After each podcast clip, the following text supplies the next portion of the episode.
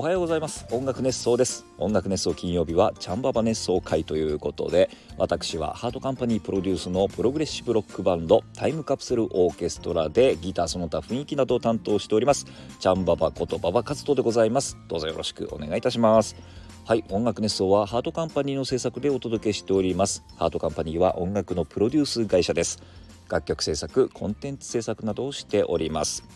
はいということで、えー、このね金曜日のチャンババ熱奏会、えー、こちらでは我々タイムカプセルオーケストラの近況であったりとか、えー、最新情報なんかをねお届けしているわけなんですけれども。はい、えー、ここのとこね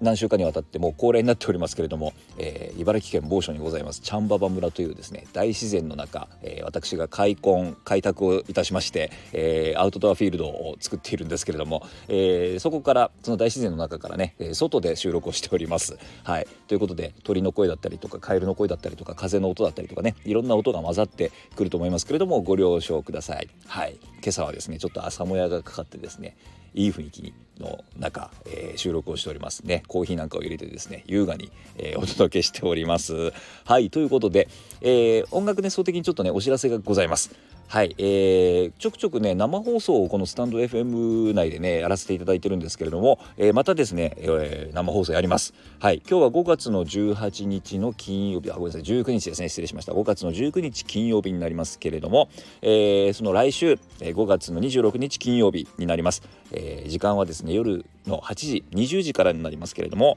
音楽ネスト生放送を行いたいと思います。はい。今回はね何をお話しするかということなんですけれども、えー、音楽熱奏フェス2023これ先日ね発表になりました川口湖円形ホールで行われる音楽フェスでございます。ね、えー、こちらでですねトークライブが行われるんですがこのトークライブ、えー、内容も決まってなければ出演者も決まっていないという状況で、えー、もうすでに発表がされているというねかなりこう見切り発車で、え、もうね告知されちゃってるんですけれども、え、このねえ、じゃあ出演者を誰にするかこれをですねこの生放送で皆さんと一緒にこう会議をしてしながら決めていこうと。えー、というような企画で生放送を行います。5月の26日金曜日、えー、夜の20時から音楽ネスト生放送ということになっております。はい、えー、で今のところですねその出演者の候補なんですけれども2つございます。はいまずその1音楽熱奏各曜日パーソナリティ大集合という風になっております。こちらはですね、えー、各曜日のパーソナリティだから延べ7組ですね、えー、が、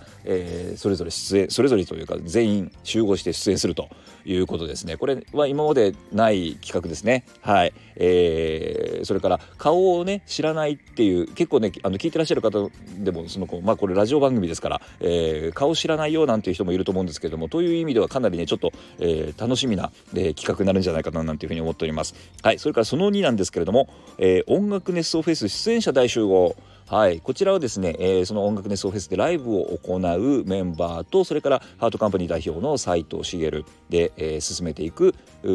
ークライブにしようというような案でございます。はい、えー、ライブを行うメンバーがですね、えー、まず須戸宮ね、こちらはこれもね音楽熱奏フェス2023と同時に発表になりましたけれども、えー、島宮英子さんそれから、えー、我々のねタイムカプセルオーケストラのバンマスキーボードの須藤健一この2人による音楽ユニット、えー、となっております。それから、えー、シンガーソングライターのテイさんね、えー、ハープを弾き語りながら、えー、歌うちょっと幻想的なファンタジーな、えー、雰囲気のあるですね、えー、テイさんね、えー、とそれから我々タイムカプセルオーケストラ、えー、そしてやはり、えー、藤茂ね、えー、このメンバーでお送りするというようなことになってなってくると思います。はいえー、という2つの案がございまして、えー、これをですね、えー、出演者の皆さん出演者の皆さんじゃないや、えーと、お聞きの皆さんと一緒に、えー、決めていこうということでございます。で、えー、皆さんからいろんなアイデアをいただいたりとかですね、えー、私はこっちがいいなと私はこれがいいなとかね、えー、なんならこの1と2両方見たいよとかね、えー、そんな形でも構いませんので、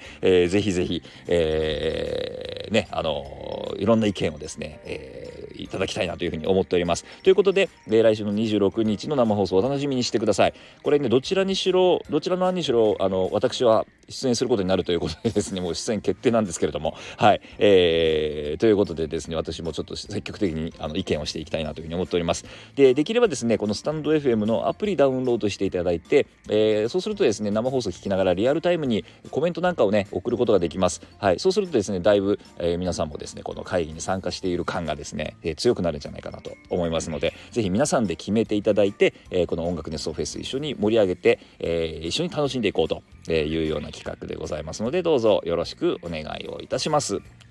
はいということで、えーと、タイムカプセルオーケストラなんですけれども、えー、最近はですね、えー、やはりこのライブに向けての準備ということになってきます、えー、ライブっていうのが6月の17日の土曜日横浜みなとみらいブロンテで行われます、えエレキでバーンというタイトルのワンマンライブでございます。今までねアコースティックライブしかしてこなかったんですけれども、えもうねがっつり自分の楽器自分たちの楽器をね持ち込んでのこの、えちょっとあのメンバー4人なんですけどもちょっと楽器の数でいうと大所帯のねバンドになりますけれども、ええー、そのライブのね準備を、えー、絶賛行っているところでございます。もうね実はねリハーサルがね近いんですよ。うん、もうね来週リハーサルなんですけどもそのリハーサルに向けてもうそれぞれメンバーがね、えー、まあ、オリジナルをちょっと詰めていたりとかそれからまあ、あのそもそもちゃんと練習しないと弾けない曲っていうのが多いもんですから、えー、メンバーそれぞれね多分ね今必死になって眉間にしわを寄せてですね、え、仕込みを行っているところでございます。えー、楽器をね何持ってこうかなというか僕の場合なんですけどもギター何使おうかなっていうことで今ちょっと絶賛。あのあれあこれもいいなあれ持ってこうかなとかっていう感じでちょっと考えておりますのでね、えー、そんな様子もですねちょっとツイッターなんかでリアルタイムに発信したりしております。はい。えー、このねエレキでバーン。これライブがですね、えー、夜はもちろんライブなんですけれども昼間にですねトークでバーンというね、えー、実は、えートークライブえまたこちらもトークライブなんですけれども、え、トークでバンということで、え、我々メンバーがですね、え、楽しくおおしゃべりをする、えライブトークでバーンという企画も昼間にございます、えこちらね両方とも、えチケット絶賛発売中でございまして、えエレキでバーンの方は、え9900円。税込みですね。トークでバーンは4400円、え税込み。となっております。こちら絶賛発売中でですね、えこれ早い者勝ちの先着順です、えですのでぜひぜひですね、え皆さんお早めにお申し込みいただけたらなというふうに思っております、えーこのね、えー、ハートカンパニーの、えー、公式ホームページからこのチケットペイの、えー、ページにも飛べますのでぜひね、えー、ご覧いただきたいなというふうに思っております。それから、えー、まあいろんな最新情報をですね、えー、何ですか？このタイムカプセルオーケストラの公式アカウント公式ホームページ、えー、両方から発信しております。ね、えー、公式アカウントがですね Twitter と Instagram 両方ございます。それぞれ違う内容というかね違うコンテンツをお送りしていることもありますのでぜひ両方、えー、チェックフォローしていただけたら嬉しいです。はい。ということで、えー、6月17日土曜日のエレキでバーンそれからトークでバーンこちら両方を、えー、よろしくお願いいたします。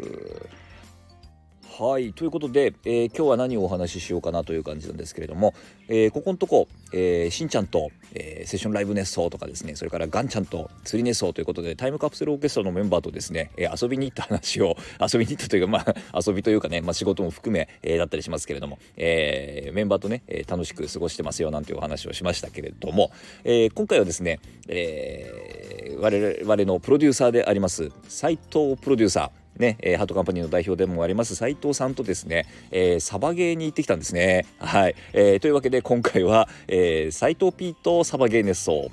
こちらをお送りしたいと思います。はい、一応ですね、まあ皆さんご存知だとは思いますけれども、えー、サバゲーについてですね、ちょっとお話を、えー、お話というかね、サバゲーとは何ぞやというところからまずお話ししたいと思うんですけれども、えー、サバイバルゲームの略ですね。はい、えー、いわゆるこうエアガンだったりとか電動ガンね、え、を使って、まあえ、樹脂のね BB 弾という丸い弾が出る、えーガンですね。おもちゃの銃ですけれども、えこれを使ってですね、えー、それぞれ打ち合って、え、倒していく、ね、当たったらヒットという形で自己申告してですね、え離脱していくんですけれども、はい。え、まあ、チームに分かれてねあの複数で行うことが多い多いんですけれども、えチームに分かれてそれぞれの相手のチームの、え相手のチームをですねそれぞれメンバーをそれぞれこう打っていって、えまあ勝ち負けはですねいろんなゲームがありまして、えー、倒せば、えー、それぞれ全員倒せば勝ちっていうのもあるんでしょうしそれから相手の陣地に行ってその何かを取ることで勝ちっていうことになったりとか、えー、もしくはですね、え、いろんな今回はですねあのチームに分かれてですねあの黒ひげ危機一髪って分かりますかね？あの樽の中にね、えー、こう海賊の人形が入ってまして、えー、おもちゃおもちゃの剣みたいなのをどんどん刺していくとですねその一つが、えー、外れというか当たりになってまして、えー、そこを刺した人そこを刺すとですね、えー、その海賊がぴょんと飛び出るという古典的なゲームですけれども、えー、撃たれたらですね自分の陣地に戻ってその黒ひげをこう刺して黒ひげ危機一髪のですね、えー、剣を刺しましてで、えー、海賊が飛んじゃった人の負けあ飛んじゃったた人というか飛んじゃったチームの負け。はい。なのでこれ結構運もねあのありますんであの経験者も未経験者もあの同時に楽しめるというね、えー、そんなゲームなんかもあったりしました、まあ、いろんなねゲームがあるみたいです、えー、という形で、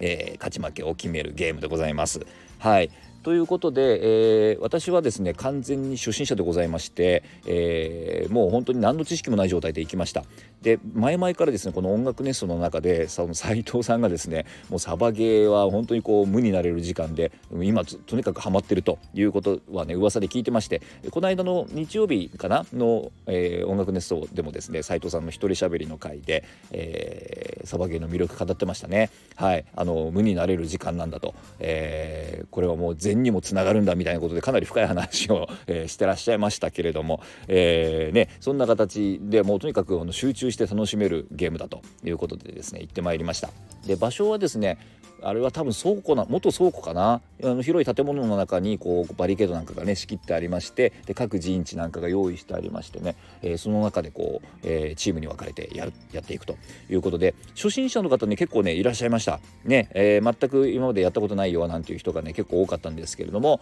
えー、まあそんな人たちにもですねこう丁寧にいろいろレクチャーしていただいて、えー、その参加メンバーの中にですね主催している方がですねかなりのあの手だれといいますか、え、経験者でもう本当にねもう軍人みたいなねあの なんでしょう。こう構え方とかですねいでたちなんかもこうすごくもう何て言うんでしょうね。もう雰囲気のある方でですね、えー、その方にいろいろ教えていただきまして、えー、やってまいりました。で道具はもう全部レンタルですね、えー、銃なんかも全部レンタルしましてですね。あとゴーグル。これはもうあの目に当たったりとかするとですねもう失明する恐れがあったりとかそれから歯に当たるとですね折れちゃう可能性なんかもある。ね、えー、なんということで危ないのでかなり威力のある、えー、銃なんかもありますので、えー、なのでもうゴーグルをしてですねもう顔を完全に覆うゴーグルですねをして、えー、完全防備で向かうという感じなんですけれども、えーまあ、ゴーグルと手袋はね貸していただけるんですけれども、えー、その他服装に関しては自由ということであの斉藤さんはですねロンティーで大丈夫だということだったんでロンティーで行ったんですけれどもやっぱねロンティー1枚だと当たると痛いですよ。うんであのなので、まあ、ロンティーとねその時ちょっと寒かったんでパーカーを着てきましたけどもパーカーをね着たままやりました。それから、えーと、首なんかね空いてるところ素肌が、えー、露出してるところ危ないので、えー、タオルを巻いて、えー、首を隠してでそれからあとニット帽ですね。ニット帽をして頭を守って頭と耳ですねを守るような感じでですね、えー、臨みましたけれどもやっぱねそれでも当たると痛い。うん、あのー僕はねちょっとその一人そのねあの先生と呼ばれてるねもう手だれの方ともう熟練の方とですね、えー、パッとですねこうフィールドの中で対峙してしまいまして、えー、至近距離からですねそのあのかなりいい銃でですねバーンと撃たれましてですねそれが運悪くちょっとね喉のね、えー、下あたりに素肌にねあのタオルの隙間を縫って入っちゃったんですけれどもでじ直に当たったんですけどもこれはねやっぱ痛いしあのでもまあ痛さはそんなでもないかな。痛さはそんなでもないんですけども後でねそのゲーム終わってこう控室に行ってですね鏡見てみたらもう真っ赤になってましてねあの内出血して本当にすごい綺麗にもう丸く真っ赤になってましてで BB 弾って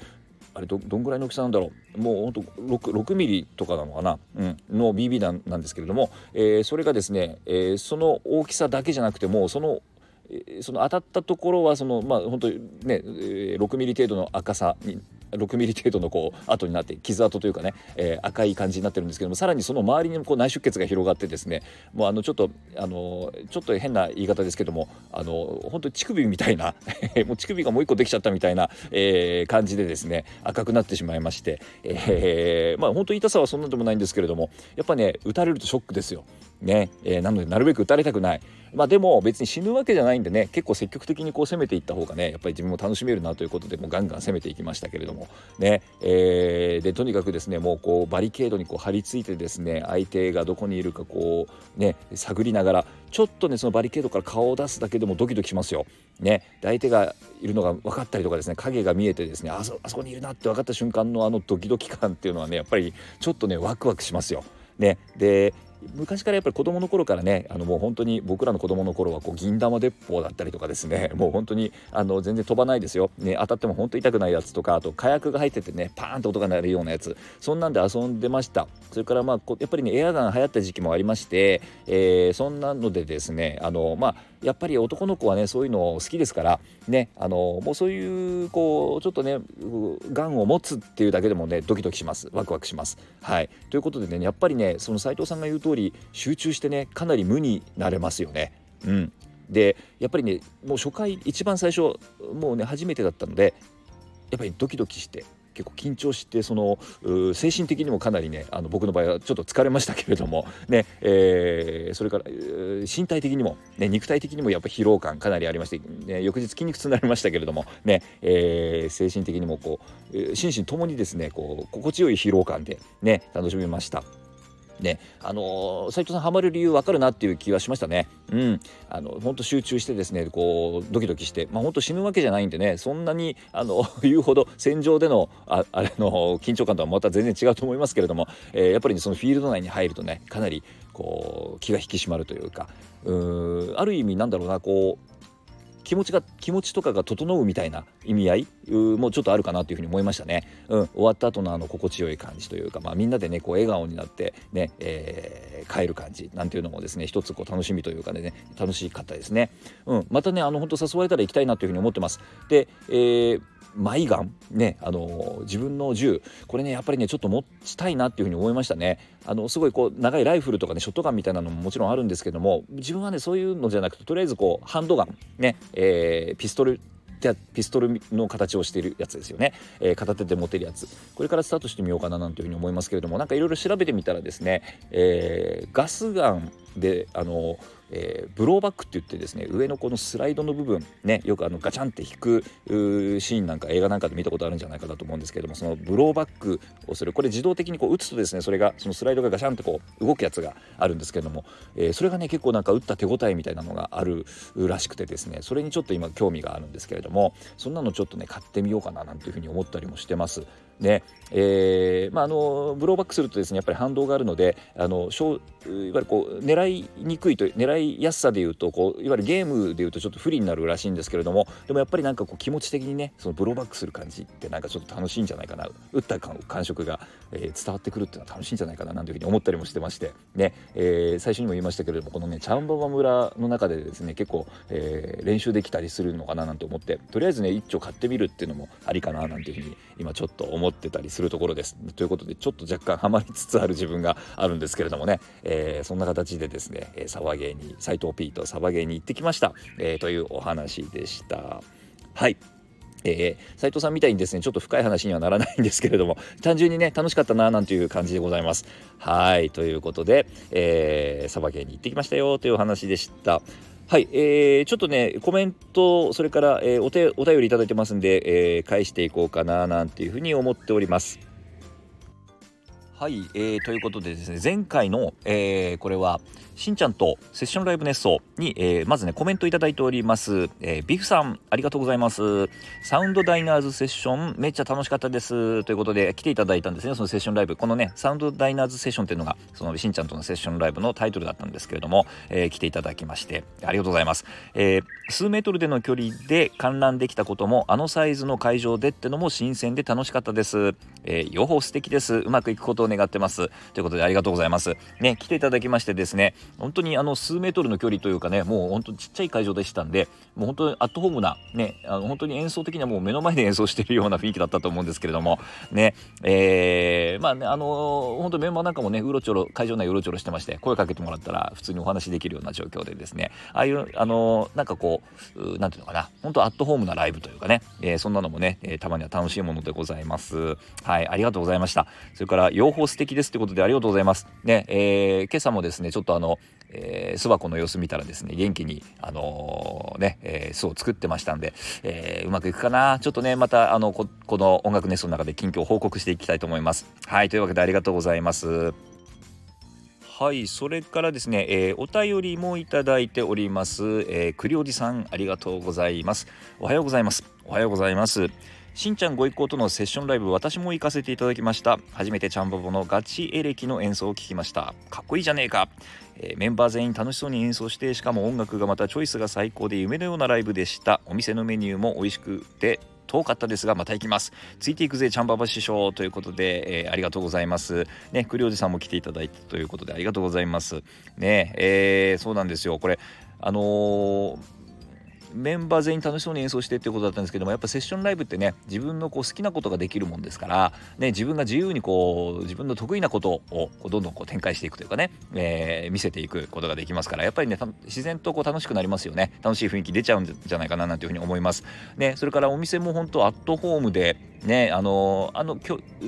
サイズ感とかね距離感がすごくいいんじゃないかななんていうふうに思います。はい、で、えー、そんな中でそのね、えー、このお店のメニュー結構なんか料理というかなんかお蕎麦を出すねライブバーというかカフェというかなんかちょっとね珍しい、えー、スタイルでしたけれどもねなんかお料理もね美味しかったみたいでちょっとねあの僕時間なくて食べられなかったんですけども今度ね行った時はぜひ食べてみたいななんていうふうに思います。はいということでこれからもね、えー、よろしくお願いいたします。はいということで、えー、毎週金曜曜日はですね、えー、毎週金曜日音楽熱奏金曜日はチャンババ熱奏ということで、えー、お送りいたしました、えー、それではまた来週。